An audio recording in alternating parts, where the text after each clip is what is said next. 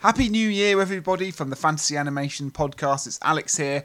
I hope you had a great uh, celebrations into 2024, or indeed, if you're listening in the future, 2025, 2026, 2027, and so on and so on. God, if I'm still podcasting at that point, um, do send me an email and tell me to stop. Um, we've got a very exciting year coming up on the pod. We've got lots of um, episodes um, in the can already that I'm really, really excited to share with you all, um, including this one, which is a real treat for me at least, um, but a treat for Chris as well. We finally did The Dark Crystal, the cult puppet classic from the 1980s that I've been desperate for us to do for some time. We also did it with a really special guest from the British Library um, to time in with their uh, exhibit on fantasy, which runs till the end of February. You'll hear more about that in the main pod. Um, just one note before it goes we recorded this at the library itself. Um, they were very kind to have us over. It was just before Christmas. Um, and because we were really excited and because everything was going really well, something had to go wrong. And of course it did. Um, there was some hiccup with the microphones. I haven't even quite worked out what happened really. Something to do with one of them not recording properly. Mine certainly didn't pick me up very well. Anyway, I've been through it. I've had a good old go. AI got involved at some point, um, and then got uninvolved because it wasn't working very well.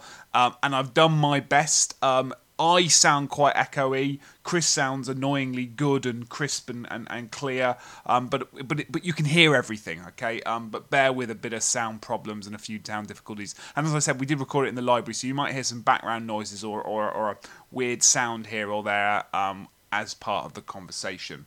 Um, yeah, so apologies for that, but, but you'll be able to bear with it, um, and it's a really great discussion. So I'm really looking forward to hearing your reactions. Enjoy the show.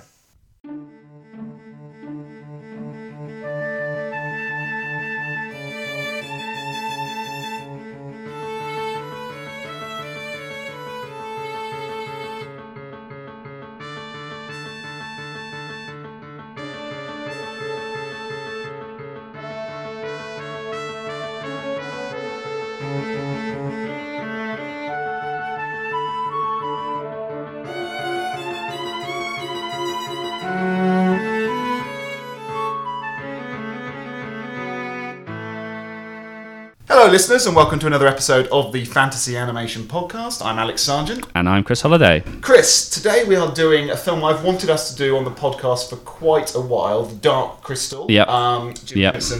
Fully puppeteered classic from the 1980s, dark fantasy spectacular. Um, I guess we're going to get into the perennial debate as to whether puppets count as animation or not. Um, so I'm already excited to hear that. We do that again, even though we've already done it on the show. Uh, yeah. We do it again and we do it better. Uh, anything you're particularly excited to talk about this week? Uh, I'm excited to talk about your work on the film's animation. Um, so I get to sort of sit back and enjoy you talking about the film in relation to kind of puppetry and, and I guess things about sort of the way that we might think about like the sets and the costumes as um, I think people have talked about it in relation to kind of ar- archaeologies of material. We have a history of effects and we have a history that you can kind of reach out and touch. So a bit about labour, a bit about animation, a bit about puppets. Cool, and and we're doing it at a good time We are. Um, if people are fans of the, certainly those who are UK listeners and are fans of the Dark Crystal and want to see any of these uh, uh, costumes, uh, set designs, and, and learn more about the history of the film, there is a fabulous new exhibit on at the British Library uh, entitled Fantasy Realms of Imagination, and it runs till the 25th of February 2024. So those who are listening to this have a month now to go and buy their tickets. Yes. And we are joined with Phil. We're here, we're here, and we're, doing here it. in the British Library. We are. uh, and we're we're thrilled to be joined by Tanya Kirk, who is the lead curator of fantasy here, um, and is responsible for some of the uh, wonderful uh, exhibits in the, in uh, in the new ex- exhibition, but particularly the stuff on the Dark Crystal that I was most interested to see when I looked through it a few weeks ago. So Tanya, thanks for joining us on the show first. Um, Thanks for having me. no, we're, we're thrilled to have you here. Yeah, we are. We're really excited to talk about the Dark Crystal with you. I guess because it's timed with this um, exhibition and, and there's some really wonderful items from the movie on display. Um, and your exhibition, for those who haven't who aren't, haven't come across it before, sort of does this really ambitious thing of kind of trying to tell the kind of the map, the history of fantasy, kind of within Britain, but actually kind of across the world as well. It's a really ambitious but really wonderful ex- exhibition. We've already got an hour with you, so I don't think we can go into all of it right now. But, Yeah. but Look how excited he is. Look, Alex, this is Oh. like fantasy. This is this is you, isn't it? my people. Uh, anyway, yes, but uh, I'd like to just ask you about the Dark Crystal and why you were so keen to get that film uh, this weird little 80s movie uh, with puppets in it into the story of kind of the wider world of fantasy and, and how that came about. So I guess there's two things to say. The first one being that um, so the, where this appears in the exhibition is a section that looks at the history of world building, and we really wanted to get across what uh, how much craft goes into world building, and that it's not just um, you know everyone knows that lots of fantasy novels come with a map, but Yep. they don't necessarily know how much goes into that, and that people are designing maps that go way beyond the world that is actually portrayed in the novel. Um, for films and TV, often world building is just so immense that people are kind of creating uh, whole like backstories, cultures, creatures, um, histories, like uh, mythologies. It's all kind of it makes the world seem real to us and it's but it's also like a really beautiful process where people are coming up with all of this stuff and it's um I think the Dark Crystal really epitomizes that for me. It's such a kind of well crafted thing and it's so well thought through. And it all looks so kind of like lived in and not shiny and new, but like it kind of exists outside the the film itself. And that's what I love about it now as an adult, but also it was my favourite film when I was a child. so that was the real reason why I wanted to put it in. And I used to uh, bamboozle my parents by putting on my Christmas list the crystal shard from the Dark Crystal, which they always been like, oh, what do we do with this? She's, Um, she's put it on there again. Yeah, it's yeah. in the exhibition. Yeah. I finally got it. Excellent. on loan. Yeah, yeah, yeah, yeah, yeah. for you and your, your child self. Uh, Yeah. congrats. Yeah, yeah. Yeah. Okay, wow. So you decided to, to that you wanted it to be part of the story. Mm-hmm. You're the creator of fantasy. I mean that that is a good job. Uh, but but so what do you do then? And just for those, because I'm I reckon there'll be some listeners who are interested in, in the idea of being a curator, but might not know what it means beyond the, the kind of title. How Yeah. does one curate? Yeah. an exhibit on fantasy, particularly here at the British Library, and also what did you go about in terms of items to do with the Dark Crystal? Where did you source them? Um, I'm assuming you didn't have them in house. No, we didn't have them in wrong. Yeah, house. yeah, Um, yeah, so my lead curator of fantasy is only kind of my temporary role while I work on this exhibition. I do have a kind of a normal role at the British Library, which has a very long job title. Lead curator, Printed Heritage Collections, 1601 to 1900. Um, so that's my kind of normal job, which I can talk about later. Um, but my uh, role on fantasy was to lead the curatorial team on the exhibition. Um, so work out the storyline, uh, source all of the exhibits, write all of the text, um, kind of make sure that it all made sense and was kind of laid out well in the gallery, worked with designers, uh, and then promote the exhibition around the opening time. So, um, yeah, it's been really exciting. And sourcing Dark Crystal things, it we were really really lucky that uh, we had an advisory board for the exhibition and on, that advisory board was Terri Windling who is a kind of amazing fantasy author and really important significant editor of fantasy as well and she is a neighbour of Brian and Wendy Froud who are the uh, production designer and one of the puppeteers on Dark Crystal so um, that link kind of came through Terri um, and they so a lot of stuff is owned by the Henson Corporation, um, some of which is in London. Which so we borrowed two artworks that were by Brian Froud, but are now owned by the Henson Corporation, and then the costumes they just had in their house. So um, yeah, So for, for a limited time, people come and see the stuff that's normally hanging in Brian and Wendy Froud's Yeah. front room. Yeah. yeah, I think the, no, because we've wanted to talk. I think on this podcast we've talked a lot about fantasy and animation in regards to curation and curation almost being this missing link between people i- i- at universities talking about things and putting things Yeah. into particular categories and saying these things fit into this is animation for these reasons, this is fantasy for these reasons, or this is a western for these, this is a science. So there, there's that happening in universities, and then there's um, and also university um, academics kind of claiming that things aren't those things. That that doesn't fit into that category.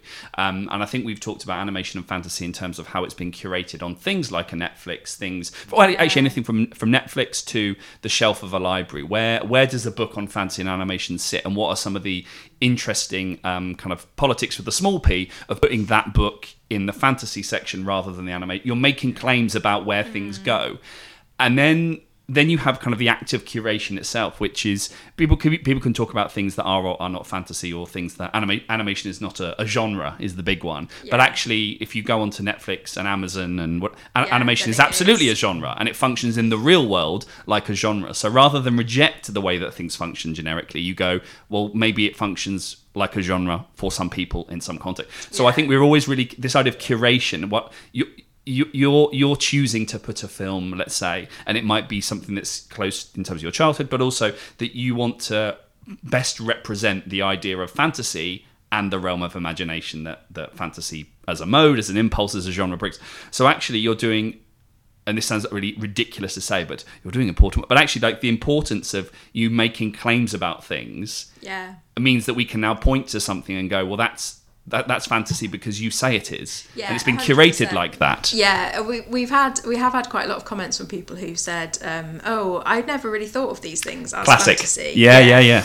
Um, and people have said like, "Why have you got Utopia by Thomas More in the exhibition when I mean, Yeah. obviously fantasy did not exist in 1516? That's not a kind of a, it wasn't an established genre till way way later." Yeah. But um, what we wanted to look at was like what fantasy takes from these kind of earlier forms of storytelling and Yep. how it's like using those things to enrich itself and and become like a more yeah. interesting yeah, genre. Yeah. Well, I suppose all of these things, or uh, these, the, the way that I guess the curation of these objects like fantasy involve tracing genealogies and finding proto forms of these things. But that's surely how genres work anyway. You have that chaos. You, well, well, any cultural. You have the chaotic early period where you're going. I don't know if that's a thing, but maybe Yeah. it's a thing. Then you have the sort of classic period whether it's Disney, whether it's whatever it is, that sort of canonizes some of the classic text.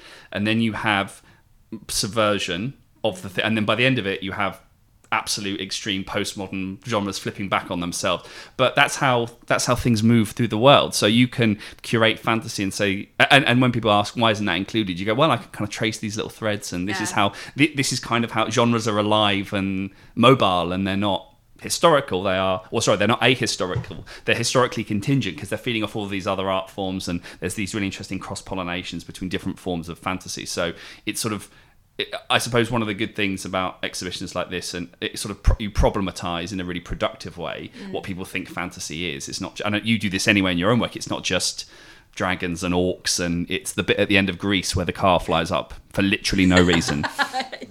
And you're like, well, th- well, that's fantasy. So that's my go. That's when I'm teaching fantasy. I'm like, it's not. It's so I, I really like the this side of curation is this really interesting middle ground between what people think something is and what people say something is, and then you in the middle mediating those discussions. He's also got a really good staging ground to kind of allow people to kind of make those links organic. Yeah. What I loved about seeing the Dark Crystal um, items, and it's towards the end of the exhibit Yeah. that it that it turns up, is I'd seen I hadn't seen obviously these items before because I've not been in Brian and Wendy's front room, uh, Yeah. alas. Uh, but um, I have seen sort of other because there's I mean there's so for those who are fans of this movie, there's so much world building. We're going to get to world Yeah. building. Yes, we are. um, uh, kind of material out there um, in terms of both what they had to do to make the finished thing, but also write the kind of pre-production stuff. Yeah. And it's often contained within exhibits on special effects, which are fun as well. Like Yeah. you know, and I'm looking over to my co-host to make sure he doesn't get too offended. But like what that does, it's all kind of put within this kind of um, the development of kind of you know of, of special effects and and what you can lose when you see these items in that when it's put up against you know a Terminator costume and uh, kind of all the other kind of fun creature effects of the 80s and things like that is it's all about technical innovation Yeah. but but where's the imagination where's Yeah. where's the magic um, and these costumes are magical like you know That's um, one of the things I really love about the Dark Crystal is that it's also kind of analog because they were just inventing stuff and it was all just. Um, if you there's a there's an amazing documentary on YouTube about the making of it, which uh, I watched recently, and like I didn't realize that there were sort of five people below every single person, like maneuvering or bits of the costume, because you know they didn't have the kind of effects that we have now. But it makes it all seem so much more believable, and I, I guess it's the kind of um, it's why the original Star Wars films people people love those effects that were like created by them shooting up ping pong tables, whatever it was they did, but they hated Jar Jar Binks. You know, it's that like it's just so much more real to people. Yeah, yeah. There's a tangibility to it. Yeah. To it that, that absolutely. Um, and you mentioned the word craft. Yeah, yeah. Yeah. Uh, we're very interested in craft. I wonder if you could. Do you want to start by saying what you a little bit more about how what you mean by the word by that word? Because it's such a it's such an interesting word and such a useful word to apply to something like the Dark Crystal. Because I think you're right. It's it's a film full of craft. Yeah. But you also, and you also wouldn't say that. It, it, going back off, you, you wouldn't say Jar Jar Binks is crafted in the same No. way. No. I think it, by craft I mean I'm a I'm a big fan of the word because I think that um, in the past people have been kind of sniffy about it and thought that it was, oh, it's not art, is it? It's just it's kind of um, patronised a bit, but craft I think is uh, a more kind of collaborative process maybe. Um, with the dark crystal it was a real like coming together of people sharing their skills and um, kind of f- furthering the goal of the overall film through that. Um, and just like really practical stuff. Like they were making things out of nothing. They were making things out of um, the Aughra's orrery was made out of glued together the prototype was made out of glued together muppet eyes from the muppet, muppet workshop like they were just like kind of Yeah. spiriting these things um, out of random stuff Yeah. and I think that's incredible Yeah. It's the, it's you're right. It's, it's such a it's a word that's often so um, it's used um, derisively and and, Yeah. and it's and it's often you know there's lots of scholarship on this, but it's often It's quite gen- gendered. It's often gendered. Yeah, Yeah. it's Yep. often gendered. Yep. Um, it's a form of artistic labour that's not valued as much as well. Again, if we go back to this kind of the, the, the VFX exhibitions would not be a celebration traditionally of craft, whatever that word means. It's a celebration of usually single technical ingenuity, right? Well, again, not that they are, because a lot of these costumes look beautifully Yeah. crafted, but that's not how they're framed. That's not how they're curated. Yeah. Uh, but this is this is this film is a celebration of craft. I think those special. I, I suspect I know the documentary you're talking about. I think it was on the DVD of it when DVDs. Oh, was used it? to I don't know. No, no, yeah. Right. Well, Course you do, be wrong. course you know. It's sort of about 45 minutes long, something like that. Yeah, yeah, yeah. Yeah. Um, and there's loads of stuff on the kind of workshop floor, and the Yes. workshop is a useful term. yeah And the, Yeah. I think the film, when the film came out, that was a real huge part of the publicity of the movie because they really wanted to get across this kind of the labour of love of this kind of this world built Yeah. on screen. Um, yeah. Um, this Yeah. film, we haven't set up the plot. I'm sure listeners who are listening to this, this is not the best way to be introduced to any movie. So, so I'm sure by now they've seen the movie. They, they usually have, but but perhaps we could start by kind of uh, if you can, give us a sense for those who haven't encountered it or need reminding what the film is. Uh, Yeah. Maybe we should start with that 20 minutes in. Uh, and and why why world building was this thing that you just felt like it needs to go there in the exhibition? So it is. It does literally take place in another world, which is called Thra, Mm-hmm. um, and this world is uh, kind of had a split, and that has. This is going to be really hard to explain. That's why we That's why Alex got you to do it. I know. I was thinking that. Yeah. sitting that smug now. Yeah. a, sh- a shard broke away from the dark crystal, Yes. uh, and uh, in that moment, the kind of um, some of the main inhabitants of this planet split into two kind of races, um, which are the Skeksis, which are the kind of evil lizard-like, um, scheming. Kind of unnatural beings, and the mystics, which are these kind of beautifully spiritual, uh, lots of like Celtic kind of symbolism in them, and uh, they're like gentle beings. Um, there's a prophecy that the Of course there is, always is. because very loads of classic fantasy Yeah, tropes yeah. in it. There's a prophecy that uh, a gelfling, which is a kind of a, a different a different race, like a more kind of humanoid figure, um, kind of elfin person, will bring about the end of the Skeksis and heal the crystal. And so the Skeksis have historically wiped out all of the Gelflings. However, they missed two, and that's the premise: is that the two Gelflings come together uh, to try and find the crystal shard and then heal the crystal. And it's kind of quite a like a, a simple classic fantasy story, quite slight. They it's only like ninety minutes long. Um, but it's just all about the look and feel of it as a film. I think that makes it special. It's well, first off, a- amazing synopsis. Uh, so, Chris, we can learn from that. Um, uh, second, uh, I think it's it's the film's. I, I loved the film as a kid too. Um, and I think the film is Lord of the Rings esque, and I don't mean that in a derisory way. No. I mean in, in two ways. One, the plot is obviously quite Lord of the Ringsy. It's a quest to find a thing, to do a Gelflings are thing. a bit hobbity. Yeah, uh, they're shards are a bit ringy. Yeah. Uh, all this kind of stuff. Um, See, I went with Ewoks. Carry on. Which also are a bit hobbity, but Yeah, fine. yeah, uh, yeah, yeah, yeah. Okay. Um, and but I can see the Ewok connection in terms of the puppetry. Um, so yeah, all right. Okay, he's nodding. Um, and so there's that. Uh, and it's kind of what post it's post sort of 19 mid sort of 60s 70s Lord of the Rings craze so it's right in Yeah. the heart of kind of fantasy and mysticism and counterculture and all this kind of stuff but it's also Lord of the Rings esque in the more important sense in that yeah all right that's the plot Yeah. but it's the plot is really a kind of um, a, a guiding post yes. through a world, Yeah. and really the pleasure of the movie is these intricate, felt peoples, beings, cultures, civilizations, worlds, uh, worlds within worlds that you encounter as you see this quite easy to follow story. I, I, I think the film, pe- people, I know you are, like, a lot of people think it's really weird and quite hard to understand. Yep. It isn't hard. The plot is quite easy to understand. What feels m- dense about the movie is just this sense of a,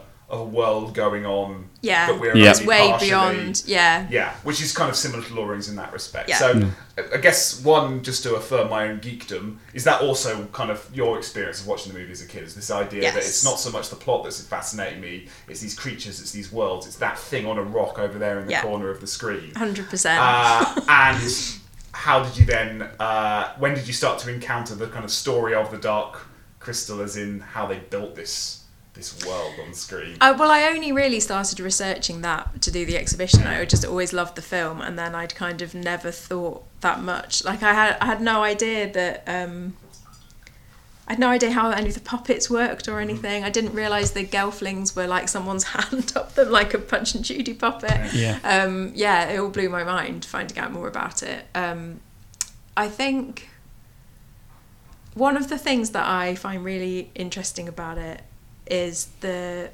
settings. So the way that they kind of contrast the world of the Skeksis, which is this kind of very artificial. They're in a castle. It's kind of quite. I don't know. It's it's not kind of like a rich surrounding because they, there's nothing in it. It's all very kind of organic, but it's um, it's kind of courtly, I guess. And then in contrast, the world of the Gelflings and the Mystics and the Pod people is all very rooted in the earth, and the Pod people, which are literally like based around potatoes. That's what that was the inspiration for them. Um, and that kind of very beautiful landscape that all came from um, Brian Froud's surroundings in Devon, where he lives. Um, kind of that made fantastical. I think that makes it really. That's kind of a really special thing about it. Uh, and then the other thing that I really love is the creature development, and as you'd expect from a Jim Henson film, so much went into that, and um, like the ways that they developed those creatures, and and they got mime artists to do the puppet- puppetry, so they could kind of get them to move in a way that um, was most suitable for each type of character. Um, they had like a team working on each type of creature, so they were kind of developing every aspect of that creature from like facial tics and it's all so well thought through. Yeah. Yeah. I've I've I've lots of just things I want to ask. and so, so I think uh, yes, going. So I think that the uh, the world building is almost like there's two registers of craft. One is the craft of the puppets, and then there's the craft of the world of the world building. So Yeah. we we we love world building. We've talked about um, kind of I think this drew of fantasy and animation. That the assumption around a lot of animated films is that obviously you only see the It's, you're, they're only going to animate the bit that you see. They're not Yeah. going to animate whatever. Um, but the logic of world building, or the convin- the best worlds, are the ones where you real you believe that the world has organized itself into a series of stories, and you just happen to be watching this one. And things happen, and and and things are in the background, but they could connote. And there's there's a lot of writing on video games that talks about internal logic and coherency. And if you see a, a video game where and you're passing through a level that has like an open world that has ruins, then you're like, okay, so there, this world has a past, and things things have become ruined. Maybe it was a war. What did people war about? Maybe it was religion. So maybe this is a world where. So you start to kind of fill in the gaps, and you build the world and, and people writing on film worlds have talked about that mm-hmm. worlds exist in a way where you build that could never have existed in front of the camera, but you only need to sound hear the sound of a motor car to figure out that this is a world of the industrial revolution and like there are things Yeah. that that I, and we talked about this where writers like Victor Perkins are like well film worlds are often worlds we built from things that go without saying. Yeah, I can just assume if I see a police car, I know that there's a justice system and all the kind of things that are connoted by these sorts of things. So I agree. I think in fantasy, and fantasy lends itself well because it perhaps has to to these kinds of you need mm. an internal logic or you need a coherency because you need to know when things are atypical or abnormal. You need to not have people just constantly distracted, being like, "Well, how does that work?" Yeah. then? because then it's not real to them anymore. Yeah, wait until they hear about fiction. Wow. um, so there's there's the, the kind of internal. Lo- so I, I so I like the idea of cra- so I can I get what you mean about the idea of kind of cr- it, the world is crafted as much as Yeah. the, the puppets within them and stuff. So there's a, a real attention to the way that that um, cultures. I think you said cultures being civilizations. There's the that all feel that all rings true, and this is why we, realism. We don't care about realism, but we care about authenticity and credibility and coherency and believability and logic and all this kind of stuff. Um, and also, so I think all the stuff around craft, around labor and skill and materiality and the imperfect and the gendered element is really important. The kind of domestic, there's the the association with the handmade and craft and all these kinds of things. Um, uh, and so, yeah, I think, and and, and also pantomime. So I was going to say that you said that the mime artists and things like Yeah. that. So yeah, so I got because a lot of not only were the first animated characters built on kind of silent performers. Yeah. So you have, but silent performers were then also in these cartoons. So Felix the cat meets Oh yeah. Charlie yeah. Chaplin or Yeah. whatever. Um, because animation is a silent medium, because the drawings don't make any noise, and the computers, well, the only noise they make is when they're about to explode or the, though the heat. But um, all animation is a form of performance, and therefore, and it's also all all, all pantomime. It's all it's all pantomime, and that's and so I and, and I wonder whether this kind of film because I'm trying to think of what an exhibition of Pixar and the making of would look like, and it, it doesn't, it won't, it would just be a series of computers and printouts, Yeah. and it wouldn't have that. It wouldn't. Ha- so I don't know. There's something really interesting about animation is, is this, and particularly this kind of puppet animation is a form of pantomime, and how important it is. Because I noticed the characters, the cast. It comes up with the cast, and the first bit is the character performers. Yeah. and I thought that was a before really, the voice actors. and I thought that was just a really Yeah. interesting way of thinking about performance in this film. So I got excited. I think saying. if the dark, if to use the Tolkien like analogy, it's a glib one, but it's just helpful to unpack what we're talking about here. I mean, people talk about the Lord of the Rings as kind of being a kind of fantastical sympathy of, of sim, sim, not sympathy, symphony. Sim, I can't say the word today. Uh, orchestra of, of language. Uh, So that word was symphony. before I messed all that sentence up, I was going to say something really good about language, but I think I've just demonstrated the limits of language there. Um, but you know, Lord of the Rings is, is a is a world of language. You know, it, very famously, he invented the language. Yeah, and yeah. thought the story to tell you. Yeah. If, if if that's the Lord of the Rings, I think the paradigm with the Dark Crystal, which I think is worth taking really seriously, but people often don't, is that the same thing happens with the Dark Crystal, but what we have here, right, it's like a um, a dance, or it's about movement and bodies, Yeah. and, and and it's if you look back on the kind of how they come up with this world, it's very much they start with the creature Yeah. and the okay, if we put this still on and we put this on, what kind of movement can we get out of this? And Yeah. like it, it, what- in what you can say about like sort of like yeah, how it's a world built on a kind of a fantastical play with movement and, Yeah. and space and movement, but also the craft around that and things like that. Well, I think for some of the characters, they came up with the movements first, and then they designed the character around how that movement could happen. Yeah. And, um, so the Landstriders in the exhibition, we've got an amazing um, design for Landstriders that Brian did for the film, but he came up with that idea because one of the um, kind of puppeteers who was working on the film was um, a stilt walker as well, and was kind of messing around in the workshop, and he saw him walking on stilts and thought, "Ah, I can create a character around this," and then realised that. Um, walking on stilts lets you actually move really fast because you have very long legs. Uh, so the Landstriders, and they're kind of fleeing, um, they can move really fast, and it and they also look so otherworldly. These they're on four stilts, so they've got stilts on their arms as well. Um, and it, it it looks amazing and so weird. But it, yeah, it just came from him seeing someone messing around in the workshop. That feels really specific to to, to this Yeah. kind of puppetry, this I- I world think of so. move because. Uh, you know, you have films. So uh, this is more con- contemporary computer animated films. So you, Yeah. you you take an object like a lamp, and then you cast and you figure out how it would move as a as if Yeah. it were a parent, let's say, Yeah. or or what would a child lamp look like. So you cast an object and then work with its dimensions. You don't change the dimensions. You don't uh, elongate the. You you work with the limitations, and that's kind of what a lot of these movie computer animated films do.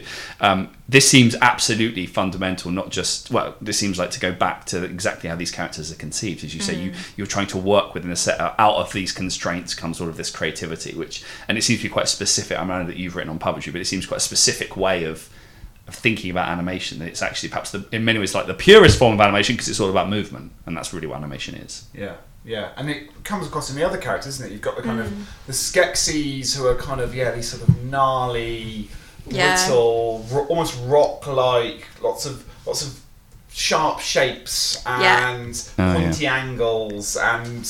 Uh, yeah, it's really difficult to uh, to kind of describe the aesthetic of it, isn't it? But it's, it's and that- loads of clothes like because there's the kind of clothing in it is um, like a status symbol so there's a there's a battle and the uh, to become the emperor and the chamberlain loses he's one of the main characters and they strip him of all his like gowns and that is a complete loss of status for him. So it's all this kind of possessions making you more important and um, Yeah, it's a really that's Yeah. a really interesting sequence because um, it's kind of towards the beginning of the movie they're sort of establishing the mythology of these creatures and this emperor who is gets stripped as you say gets stripped down and then there's yeah also it's the chamberlain isn't it chamberlain yeah the chamberlain with the most terrifying noise in the world okay, Oh, I, let you do it once but I've got a podcast I was going to say, I, I, I, I think we've just found our new uh, theme tune. Uh, just saying. Sure, sure.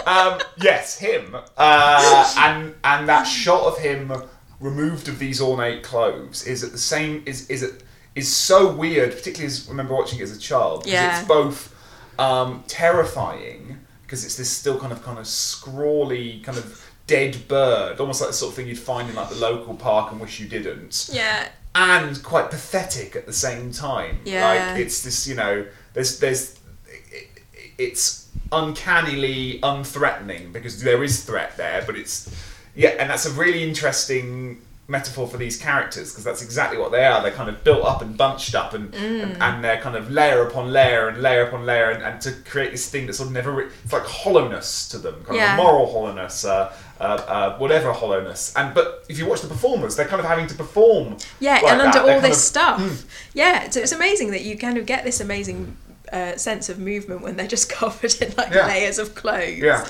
absolutely. Yeah. And it's and it's that restriction, isn't it? It's that sense of things like that, and that's completely contrasted with the mystics, who are these kind of much more kind of um, earthbound. Um, I was going to say the word relaxed, but not relaxed, but kind of stoic, calm, Plodding, Yeah, kind yeah, of- yeah, yeah, yeah. yeah. Oft, chanting often, things like that. And again, their performance is much more kind of um, gestorial, much more kind of opened armed, all this kind of stuff. So it's it's definitely this really interesting imaginative use of movement that Yeah. the film is. I mean, not even to mention sort of you know Frank Oz as um, as Aughra. Yeah. Um, Anything you want to say about Aughra while we're on Oh Aughra? yeah, she's amazing. Um, yeah, what an interesting Gandalf, like to have this kind of Yeah. uh, kind of feminized, but not really sure what gender Aughra is, or even if, if Aughra oh, she's definitely a woman. You reckon? I think so. Yeah. Okay. Um, I I really like that character because I it would have been I think really easy for them to just do some kind of very simplistic like the evil characters are really ugly and the good characters are kind of attractive looking and um, non-threatening and then she is the most terrifying looking Yeah. person um, but is obviously this amazing um, strong powerhouse uh, for good Yeah. and yeah. kind of helps them out. Yeah, and not graceful in No. any way, shape, or form. You would have thought they might have gone that way, right? This kind of sage, oldest time kind of presence in the world, but she's kind of like constantly ducking under Yeah, things. and takes her eye out and uses it to look at things. And like there's that bit where she sort of just sits down. It's like sort of like you know, ooh, like getting into a chair at the end of the day. Yeah. Kind of there's a groaning um, age to her. I Um, love it. yeah, and then there's like and then to keep- keep kind of keep going on this sort of movement. There's the um, Jen the Gelfling. And Yeah. I remember in uh, maybe the same documentary you both watched, maybe not, where there's a there's a whole bit about them trying to get the walk Yes. of Jen right because they're kind of constantly walking like they would like Kermit the Frog. Yeah, they It's do kind talk of exaggerated. that. I'm yeah. kind of bumping up and down in my chair um, uh, because I've forgotten that this is a podcast. Um, Yeah. I'm but- enjoying it. Yeah, thanks. Um, enjoying but uh, but that doesn't come across like so. They basically to, to make Jen Jen, they have to kind of try to kind of still it back to as little movement as possible. Yeah. and that's all. Yeah, Yeah, and also um, Jim Henson's performing Jen and is like a big man Yeah. trying to perform this tiny elf. Yeah. Yeah, yeah. I, I, so I'd, I, this is interesting because I was thinking a couple of times on the podcast we've talked about 1982. Like, what was happening in 1982? E.T., The Dark Yeah. Crystal, Tron, The Thing, Snowman, The Snowman, uh, Wow. Conan. So something was happening, and also to continue the Think Grease too. But um, the other films, uh, it, makes me think that we've got a bit of puppets. Um, we've got kind of animatronics. We've got obviously Tron and digital technology. Yeah. We've got Snowman and and sort of that kind of painterly drawn pastel, and and it made me think that there's 1982 is basically just loads of different films using different animated forms. Um, and different ways of, of, of characters performing. So the way that you and you kind of acting out, trying to figure out how these characters perform and how how do you make a digital object perform? How do you make a puppet perform? And also this idea of kind of gender. Um, of, often gender is gender is often signpost and when I teach gender and kind of queer theory and queerness and we talk about Bugs Bunny and drag and it's like ev- rendition people have written you know that renditions we think of, of, of a character in drag he's Bugs Bunny's performing um, femininity in this particular moment Yeah. ignoring the fact that he performs masculinity 99% of the time Yeah. because everything is a perform every it's all a rendition of something so this idea of sort of masculinity and femininity have to be performed in really interesting ways and I'd never thought about it in relation to when you just said Jim Henson who's a big man Yeah. so he's having to. It, it's sort of a form of drag. He's having to perform, but through the puppet in really interesting ways. But uh, there's a, yeah, a lot of writing on gender and animation talks about something. It, it's all a performance. So it's all being it- kind of heterosexuality is as much or masculinity or femininity is as much a rendition as homosexuality and queer. Like it's all it's all a performance or it's all performative. But that sort of cross kind of cross gender performance where you Yeah. have male performing as female and how you then articulate femininity in quote marks Well, through Jen, puppets. Jen is a boy in that he's just a small elfin boy. Right. Okay. Oh, right. Right. Right. Right. But you have, I suppose, you have Yeah. the ways in which you're trying to translate the movement of one Yes. body into, and you and you're having to. It's like the the thing with puppetry is that the puppet exists between you and the the audience. The audience and the puppeteer are both trained on the same thing, which is very un- which is not like ballet where you are performing and you are being watched. In in the case you You're are trying to be of it- invisible. yeah, so you're Yeah. you're part of this like um uh network of different ways of looking like and performances. So the character is being performed by a puppet and you are watching and but both of the animator and the audience are trained on this object that is in performance and you're having to translate all these big movements or these into really dainty Yeah. so I, I find that really interesting, but I never really thought about the implications, potential implications for gender. What would happen if Yeah. one performs as? But anyway, Interesting. Well, Fra- Frank Oz um, performed as Aughra and and is Miss Piggy. and as Miss Piggy. Yeah. And you, there's a in the documentary. I'm sorry, I'm going to keep talking about this. There's a little clip where you hear his voice instead of the voiceover, um, and Oh, it is right, like Miss. Piggy Yeah. performing. Yeah. It's No, really absolutely. funny. Yeah, yeah, yeah. You're like, oh, okay, Miss Piggy's on set. Yeah, yeah, yeah. No, I, I know exactly the bit you're talking about. Yeah, yeah, yeah. Interesting. I remember I, um, doing some research on this a while ago, and I remember tracing the kind of reception of Jim Henson throughout the 80s and sort of late 70s, and obviously, like, Mm. so this is 82. Yeah. But they'd been working on it for five years. They've been working think. for five years, and obviously we had the Muppet Show and things like that. So it's Yeah. like height Yeah. of Henson dumb. Yeah. Uh, uh, and I remember like there's a really interesting shift in the reception of the of the Henson Company thanks to this movie. And that if you read kind of uh, write-ups on the Henson Company, sort of in the mid '70s when the Muppet Show's massive. It's all about them as performers, which is kind of which is important, and I think we've done justice to it. But you can Yeah. see I'm transitioning to talk about the other aspect of the movie that I think your exhibit shows off really well. Um, and there's this kind of like you know, it's almost this kind of spontaneous kind of myth of about like it's great you just turn up on set and they just pick up the puppet all of Miss improv. Piggy and off they go Yeah. and like, you know like, you know there's such great improvisers and Yeah. performers and it's like basically it's like it's like the Henson Company are just um, you know like a Punch and Judy show right? There's like a little uh, stage they all get behind it and off they go you know and things like that. And I think it this film played really well for them because it was a big demonstration of their role as an effects because you know this is the same time they're making um, movies for other, you know bits for other Yeah. people and all this sort of stuff. They become a, for a very brief period before kind of CGI come and ruin everything. Yeah. Um, they were the kind of you know go to how do we make an, how do we make a monster? Or we get the Henson Company in Yeah. to do it, right? Yeah. Um, so this was a film that kind of allowed people to see them as as as creators of, of, of all kinds of kind of um, special effects, for want of a better term. You know, they're not just performers. Yeah. Not there's anything wrong with being a performer, but it's it's and it's the craft of the world that we've alluded to already that um, that often I think comes across in, in, in your exhibition and often when and they did a lot of kind of you know exhibitions a bit like this at the time kind of touring Yeah. all the art galleries and things like that to show off all these costumes and all these things Yeah. and all these props that they built.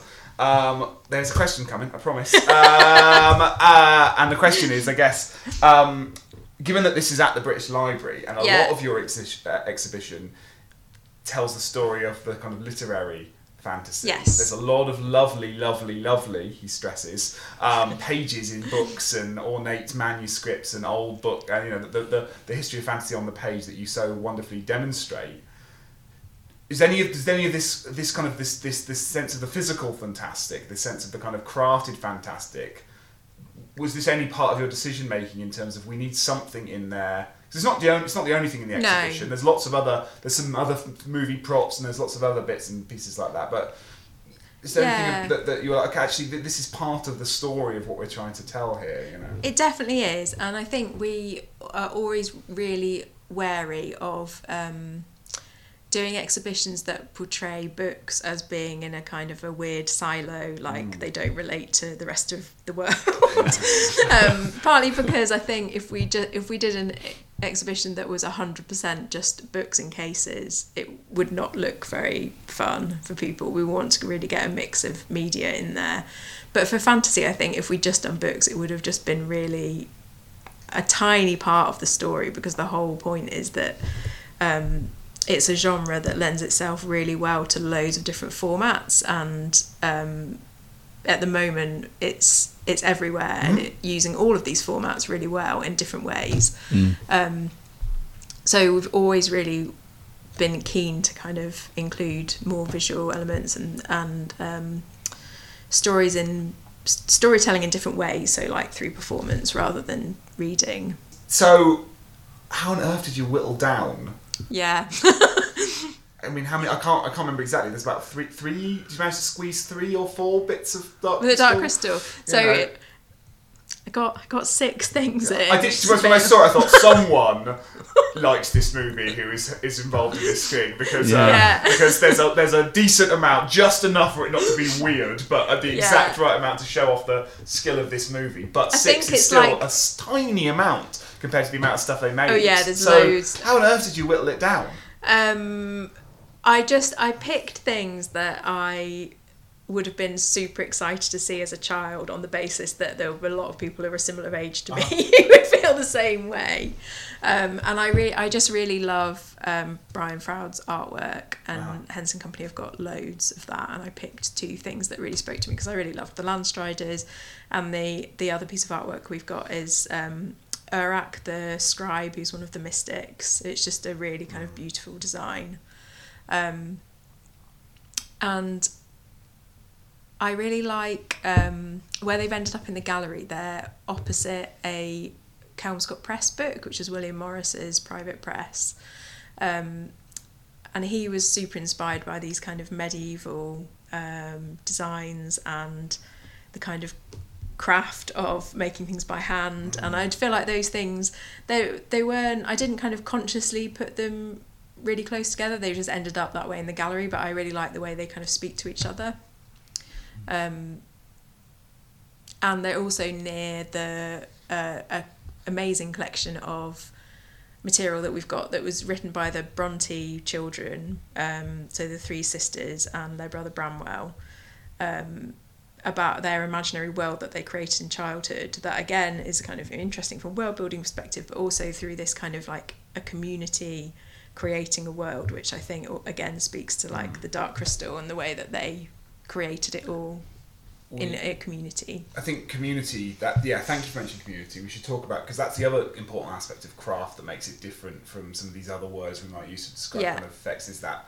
it's not it's not the byproduct of an individual. No. It's not creative genius. It's the sense of a of a crafting, you know, Yeah. people, uh, which I think helps the the it's, it's the Henson workshop. It's not Yeah. just Jim Henson. Um, uh, No, I was just thinking about again. I think there's this. Obviously, that if you've got lots and lots of different fantasies, as you said, like is is a, is a kind of multimedia enterprise. Let's Yeah. say that fantasy reaches across all these different forms of, of animation and also you know um, kind of literary. But but I, I guess there are certain invitations that puppetry make, and I probably put stop motion in a similar category.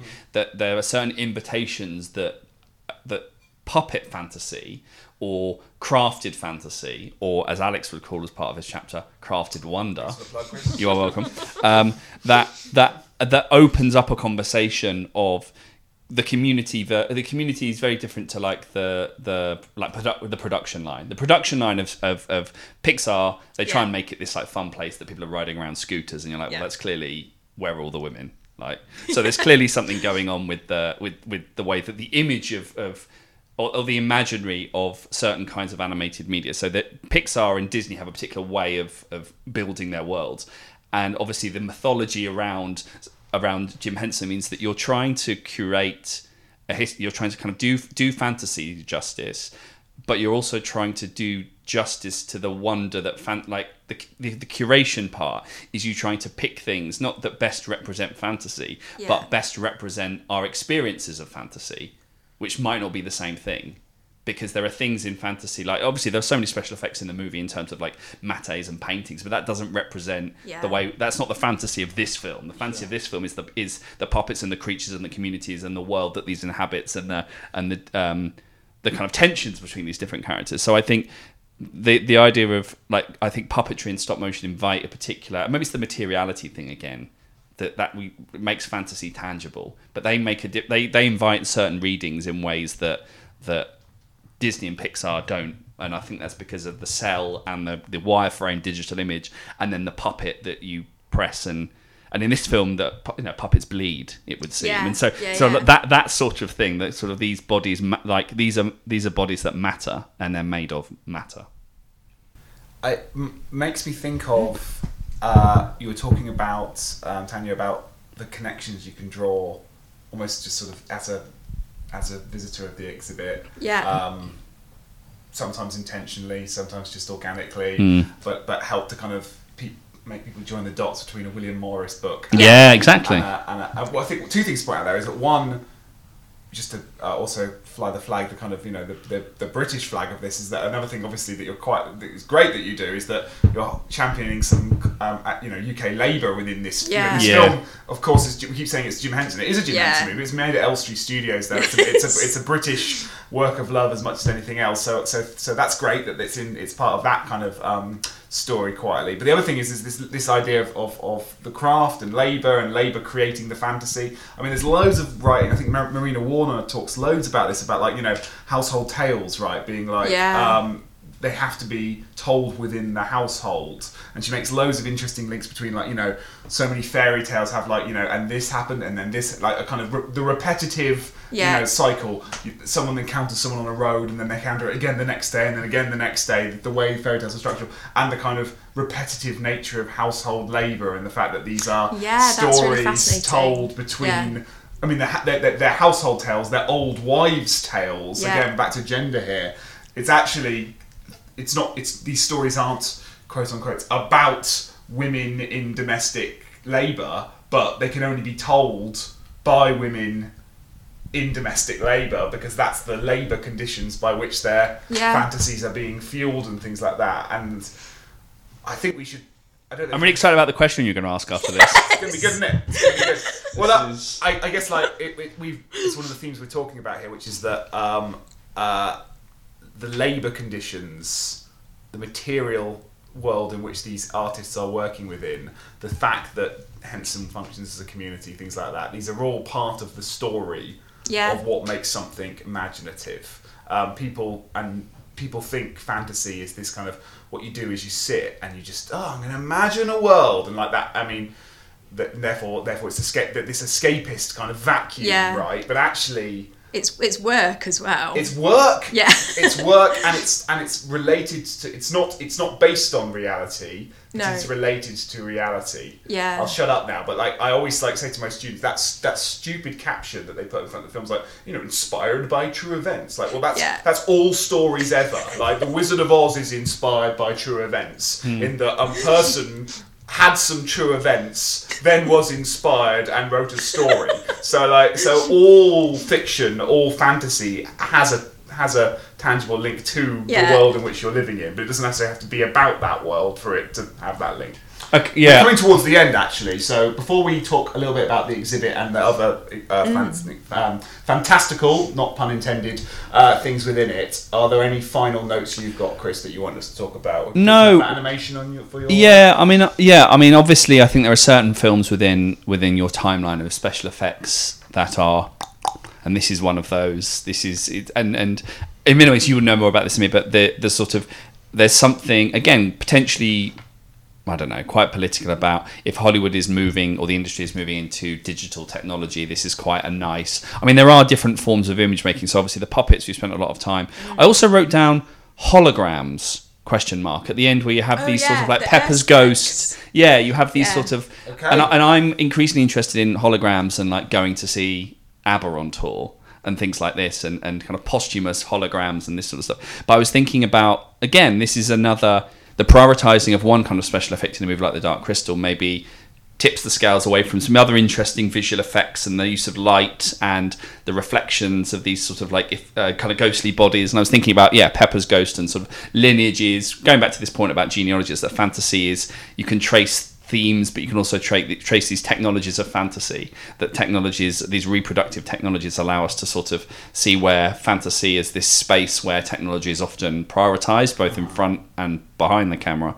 You can kind of trace those interesting lineages. So I just put, yeah, I don't really know whether that I just put holograms effect at the end. Pepper's Oh, ghost. I hadn't realised there were holograms. I- I don't know don't what they are, I but they don't have know the. how they did no, I don't know how they did that. But this, but that's interesting because I think all, you- you've both spoken about the makings of. It's interesting that these are really again political spaces where they're not going to tell you how that's made because that's not interesting. Yeah. The puppets are interesting because it's Jim. Hen- so there are also these registers of like disclosure, the things that you are supposed to know about fantasy, Yeah. and so and and, and maybe the museum sort of the, the, the idea of the kind of the curation the museum space is is functions like everything is curated disney curates its own history. Jim, jim henson cura- curates the own way that we're supposed to engage with his movies.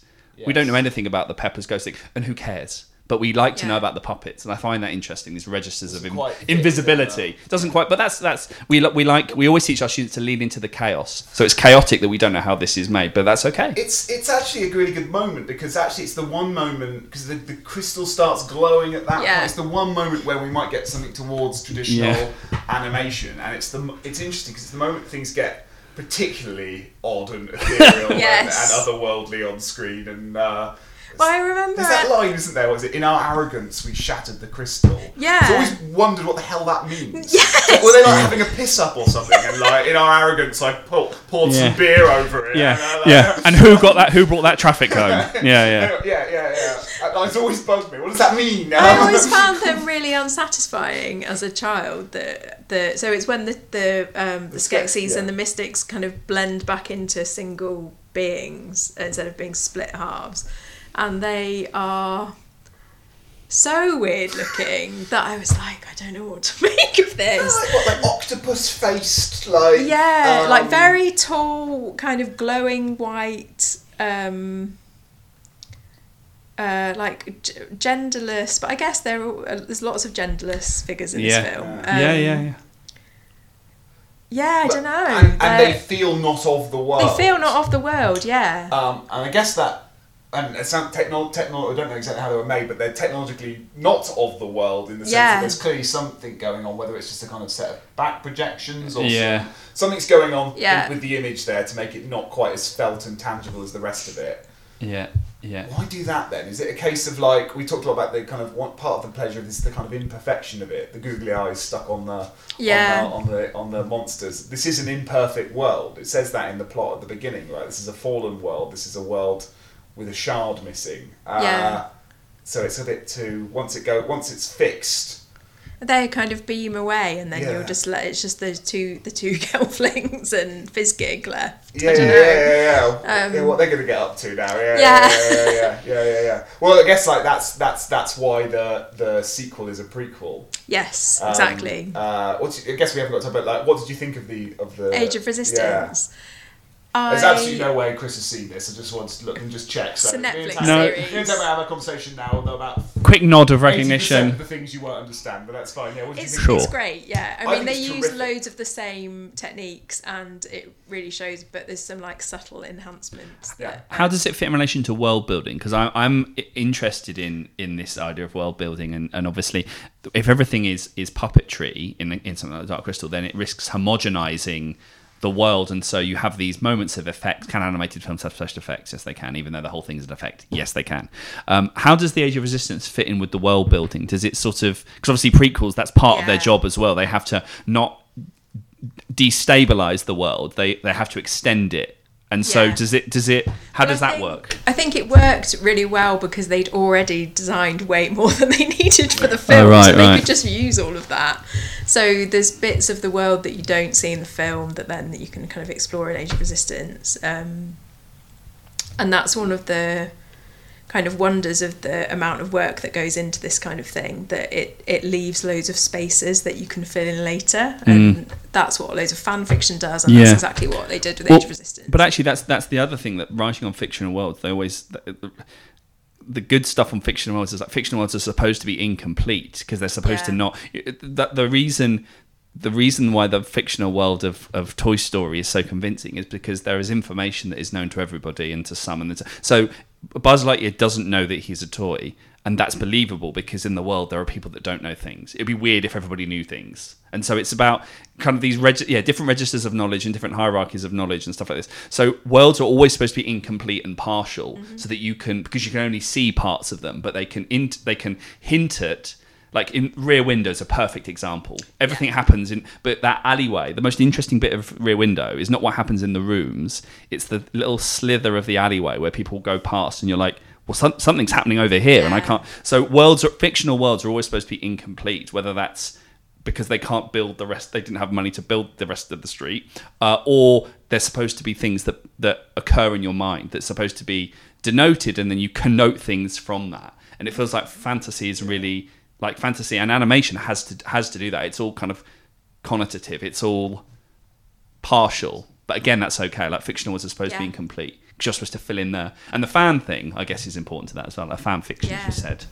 Like, And, and I, just to say one word about Age of Resistance, because I think it's I think it's fabulous, is that it does such a good job at playing with everything you just said, Chris, and you've said Tanya, but also the, the kind of politics of perception of a world. And I think it's actually a really interesting um, you know, not to go too kind of ugly, but I genuinely think it's a really interesting discussion of like post-truth, of like, you Yeah. know, it's, it's, it's a Talks very, more about society and it's- yeah. it's really, I, I loved it, and I was ashamed that, um, I think it did fine, didn't it? But it's a very costly thing and all this kind Yeah. of stuff. But hey, but in 20 years they'll do something else because that's how the dark I think works, isn't it? has it was um, it was 2019, wasn't it as well? So I'm sure COVID kind of like Yeah. factored into the it being cancelled. But yeah, Sure. I would love it if they would do more.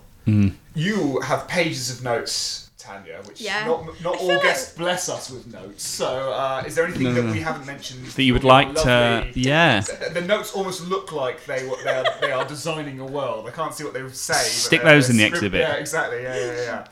Uh, Is there, have you got a favourite bit? Maybe that's a good. We Yes. often ask like visual effects bit. artists or animators, is there a bit that they really like to work on? Whether it's your favourite bit because it's brilliant, or animators often go, I really hate that sequence because it took me a year to do that, 10 seconds. But is there a bit that you think kind of encapsulates it can the be a huge film? sequence, or it can be like a small moment. Yeah. I think my favourite bit as a child was the bit where he literally put heals the crystal. Mm-hmm. Jen heals the crystal. Um, my favourite bit watching it as an adult, I think, is that orrery, which I did also love as a child because I just loved the way it moves. So it's like a kind of giant um, model of the solar system, but way, way more complicated than our solar system, and it kind of moves so beautifully, almost like it's back to this kind of idea of like movement being so Mm. important to the whole film. Um, Yeah, I just think it's such a beautiful sequence, and that's the bit with Aughra in it as well, and she's awesome. So yeah, classic. yeah, I, I can I, two bits for me. I like um, I like the fact there are three shards. So he has to find the Oh, shard yes, you and have to- Aughra, yeah, and she gets out three, and he has to find the right one. That makes me always think, what the, what are the other two then? Where do yeah. they go? Random Okay, crystals. But back to world building, and then there's a line in it where they're like in the, where he meets Kira. We were talking about Kira. Oh, yeah. Before we spoke about Kira, the, the, the female gelfling. Um, um, there's another conversation to be had about that in a different podcast. But uh, they're in, they meet in the swamp, don't they? And they Yeah. and she does this like thing to get him out of the swamp. Yes. And she makes this like call, and this creature, like toad-like thing, like lifts him out of the swamp, and then kind of goes back in. And he's like, "What's that?" And she just goes, "It's just a nebri."